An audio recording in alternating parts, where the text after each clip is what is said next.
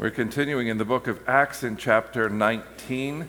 Um, I will be reading verses 8 through 23 and um, commenting on mostly beginning at verse 13 and wishing I had not included verses 8 through 12, but there they are. But then when you wish you, should, you hadn't included something, that means that you need to because it's still the Word of God, right? Okay, so you'll, you'll understand as I go through. Paul entered the synagogue and spoke boldly there for three months, arguing persuasively about the kingdom of God. But some of them became obstinate. They refused to believe and publicly maligned the way. So Paul left them. He took, took the disciples with him and had discussions daily in the lecture hall of Tyrannus. This went on for two years, so that all the Jews and Greeks who lived in the province of Asia heard the word of the Lord.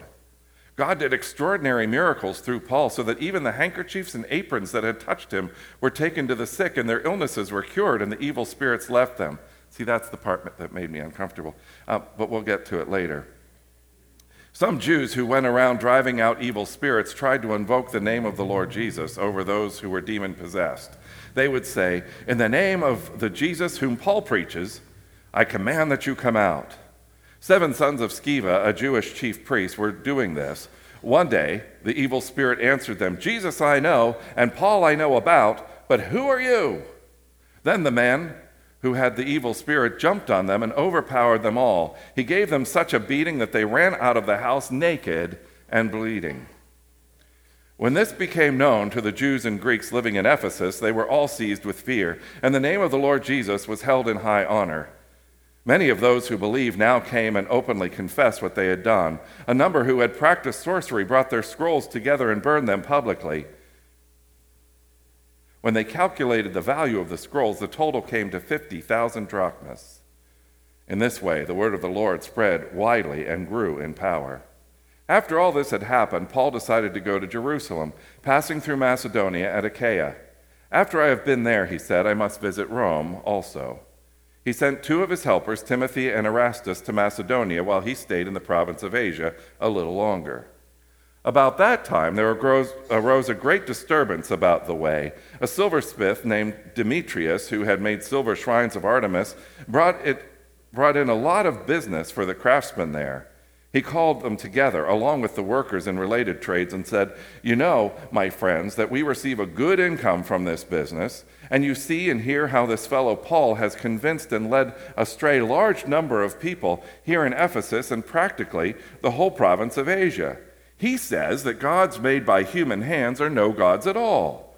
There is danger not only that our trade will lose its good name, but also that the temple of the great goddess, goddess Artemis will be discredited, and the goddess herself, who is worshipped throughout all the province of Asia and the world, will be robbed of her divine majesty. When they heard this, they were furious and began shouting, Great is Artemis of the Ephesians. Soon the whole city was in an uproar. The people seized Gaius and Aristarchus, Paul's traveling companions from Macedonia, and all of them rushed into the theater together. Paul wanted to appear before the crowd, but the disciples would not let him. Even some of the officials of the province, friends of Paul, sent him a message begging him not to venture into the theater. The assembly was in confusion. Some were shouting one thing, some another, and most of the people did not know, even know why they were there.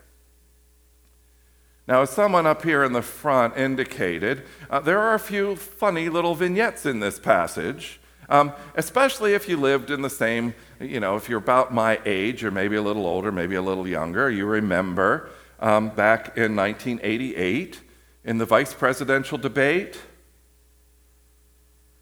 when Bentsen said to Quayle, I know Jack Kennedy, I'm friends with Jack Kennedy, and you are no Jack Kennedy. I mean, I can't help but think of that when I see we know Jesus and we've heard of Paul, but who are you? And then, and maybe your sense of humor isn't the same as mine, but I'm going to continue nonetheless. And then, if, if you were, if you were, you know, alive in 1974, which some of you were, and some of you might have heard the song after, you might wonder if there was a woman standing there with her husband as these men came out of the house naked and bloody. Uh, uh, the woman's name was Ethel, and the husband said, "Don't look, Ethel." That one you get. They called him the streak. And then I love verse 23. There was all this commotion, but most of the people there had no clue why they were there. Isn't that the way it is sometimes? But as funny as we might like to think this was, for those who were there, this was not funny at all.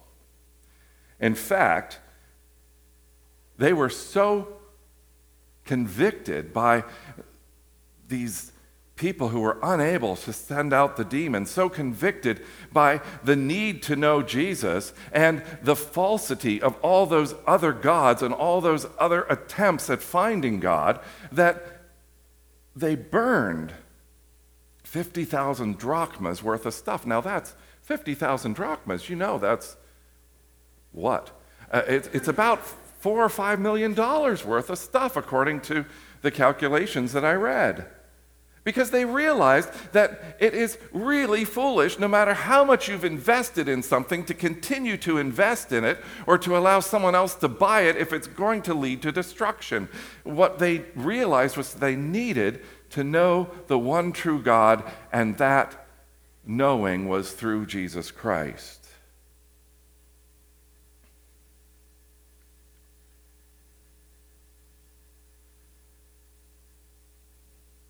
In Matthew 7 21 to 23, we find what I believe is one of the most convicting passages of Scripture, and you've probably heard it before, where Jesus himself says, Not everyone who says to me, Lord, Lord, will inherit the kingdom of heaven, but only the one who does the will of my Father who is in heaven. Many will say to me on that day, Lord, Lord, did we not prophesy in your name, and in your name drive out demons, and in your name proclaim many miracles? Then I will tell them plainly, I never knew you. Away from me, you evildoers. What a convicting thought. We claim Jesus, but does Jesus claim us? What does it mean to really give ourselves to Jesus Christ? It, what does it mean to really know him? And that's one of the key words, of course, is to know him. The sons of Sceva didn't know him. They knew the name, they used the name, just like the people in Matthew 7, they used the name, but they don't know the Lord. And that's what is so important for us to do is to know the Lord. This passage in, in both these accounts tells about the importance of not putting anything before God. The sons of Sceva put their ambition to cast out demons eh, before knowing God. And then Demetrius, Demetrius put his desire to make money ahead of God. Sceva used, was trying to, the sons of Sceva were trying to use God for gain which reminds us of the story in Acts 8 of Simon the sorcerer, who became a real Christian, but was following the, the apostles around and seeing that when they laid their hands on people and prayed for them, they received the Holy Spirit.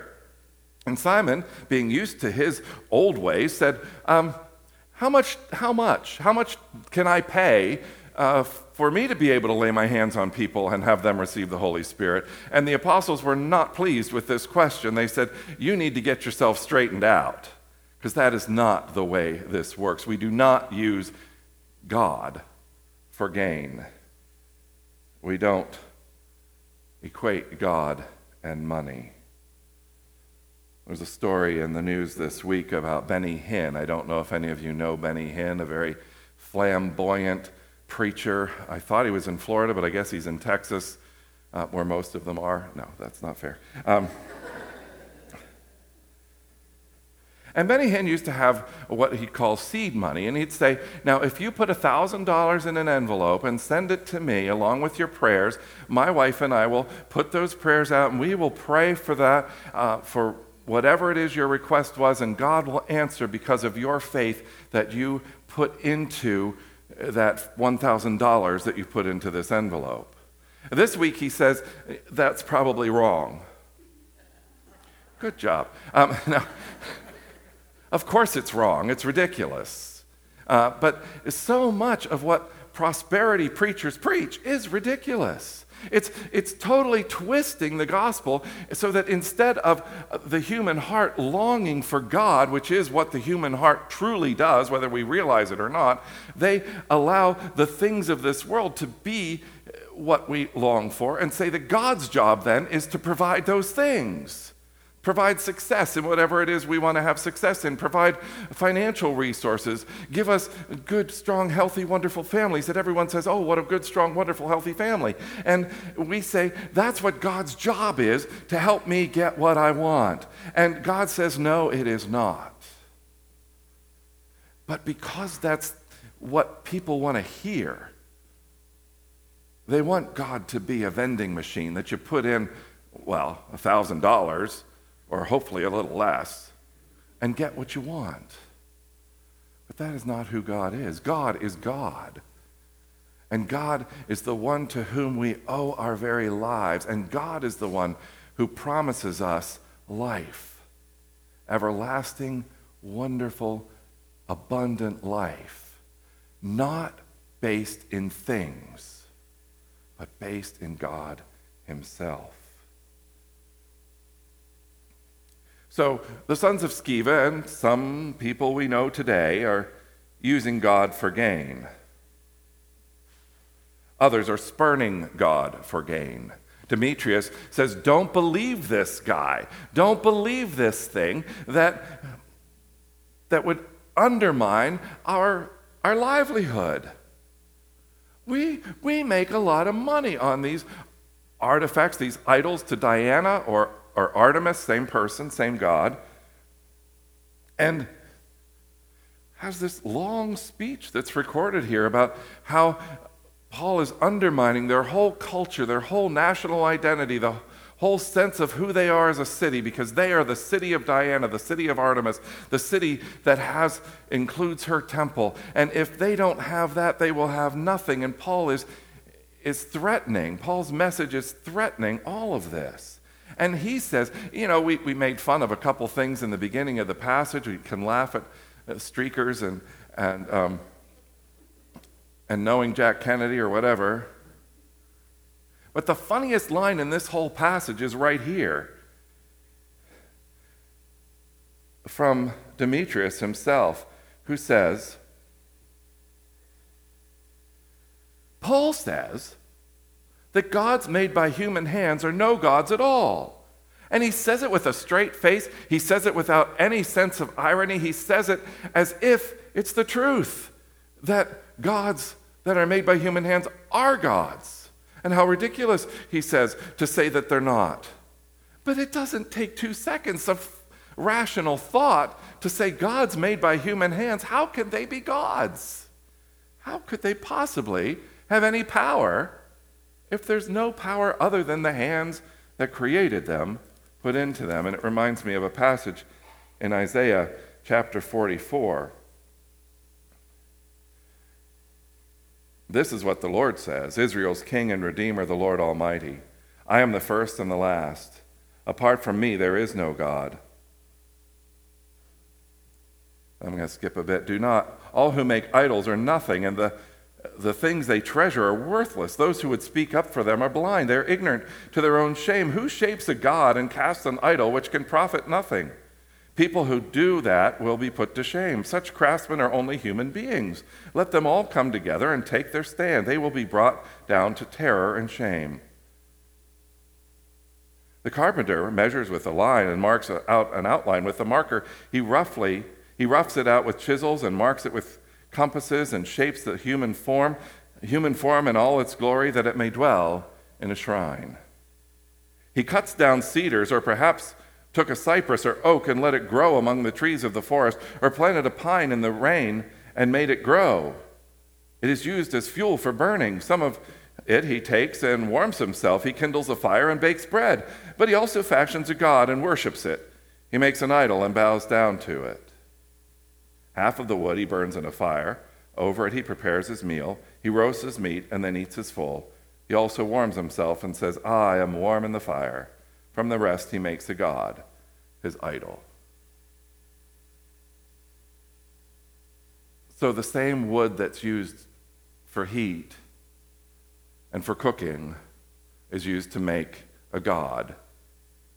And the idol maker believes that this God somehow has power, somehow can change his destiny. It's foolishness. And we say, look at those, those, that Greek and Roman culture and all the gods that they had.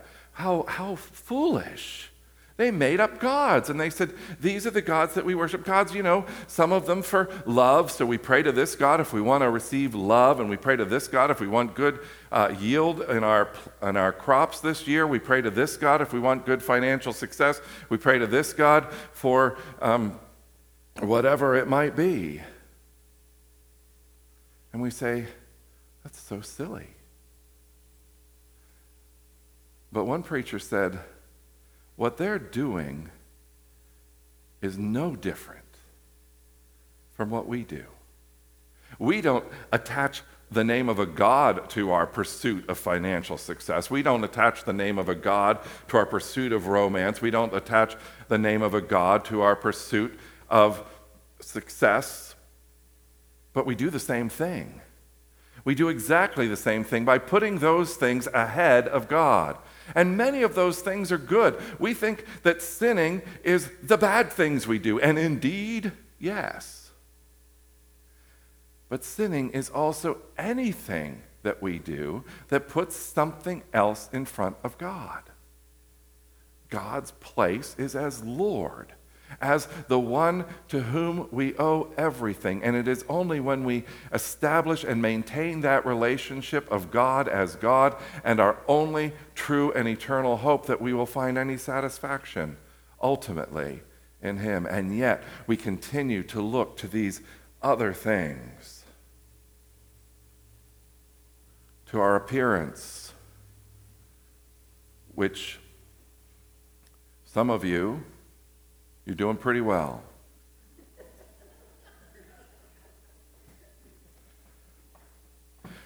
We put it in our careers or how much money we have. And most often we put it into our appearance compared to someone else, or how much money we have compared to someone else, or our career compared to someone else, because we somehow want to think of ourselves as better or more deserving uh, than someone else. Utter foolishness. What does it gain? What does it get us? Tim Keller write, uh, speaks about Ernest Becker's book, The Denial of Death, another reference back to the 70s.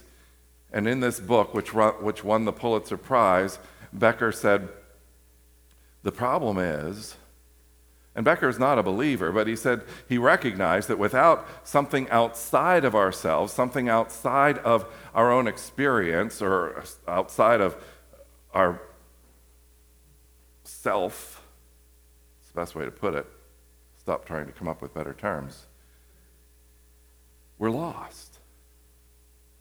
So we try to find something to fill the, ga- the gaping hole in our souls, and we, we try to fill it with a number of things. And the thing, one of the things he points out that, is, that has captivated the culture that says no to God is romantic love. And you can watch so many movies on more than just one network. You know what I'm talking about. That tell you this story over and over again. You can listen to so many songs that tell you this story over and over again. I will be fulfilled when I finally find the one. And then you find one. it's not as fulfilling as you think, so you say, well, that must not be the one. But that's not the point. Because, as Becker says, you will, if you find someone and you expect them to fulfill all the needs that you think they should fulfill, you will crush them under your expectations. And they will crush you under their imperfections. Another person cannot be what you need. Your career cannot be what you need.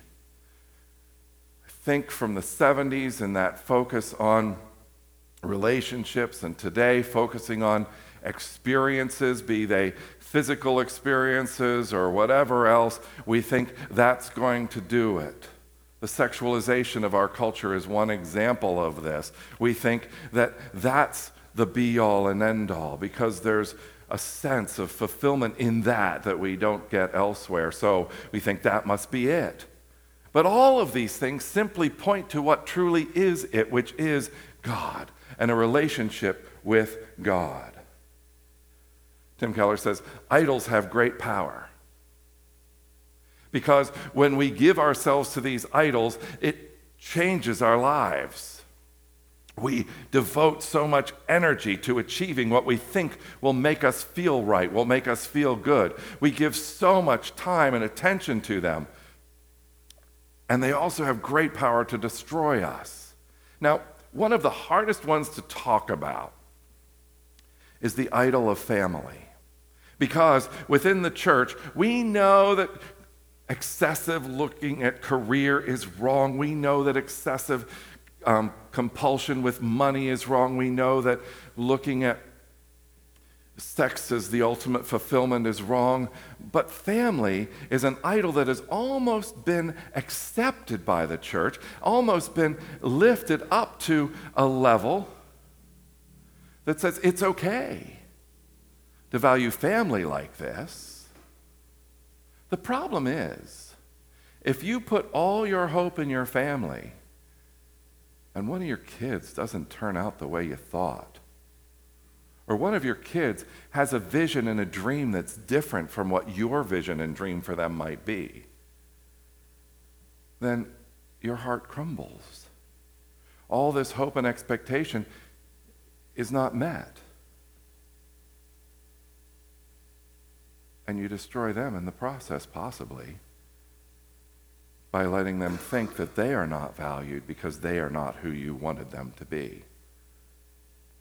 Or there's the other side of all of these. There's we put our hope in these things and they don't fulfill. We don't, we're not successful compared to someone else, so we feel bad and the idol has destroyed us. But the idol can also destroy when we think we've got it made, when we think we've, our family is better than so and so's family, our career is better than so and so's career, whatever else it might be is better, so we're okay. Utter foolishness because it is they are those things are not the measure of your value. Your the measure of your value is that you are created in the image of god and god desires to adopt you as his daughter or his son. God desires to be in relationship with you. That is your value and that is a glorious value to have. Why do we look to anything else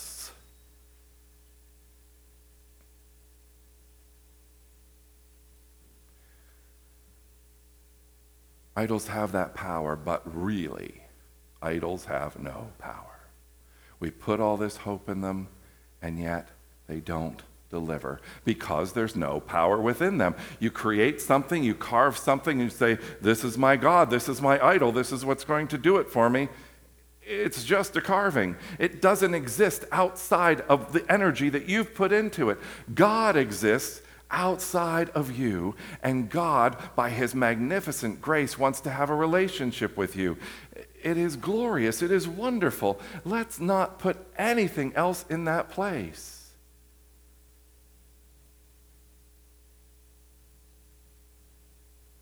Rest in the completed work of Jesus. Know that God has received you, God has accepted you, and then cultivate that relationship. It's not like you can say, Oh, loving Jesus is what's going to make me feel good, so I'm going to start loving Jesus. I'm going to love Jesus harder. I'm going to love Jesus more. Eh, that doesn't really get you there. But reflecting on what Jesus has already done for you, living in that confidence of what he has done, that brings help. That brings hope that brings contentment and peace and purpose. So in closing I'll use the words of John in 1 John chapter 2 verses 15 through 17. Do not love the world or anything in the world. If anyone loves the world, love for the Father is not in them. For everything in the world, the lust of the flesh, the lust of the eyes, and the pride of life, comes not from the Father, but from the world. The world and its desires pass away, but whoever does the will of God lives forever. Amen.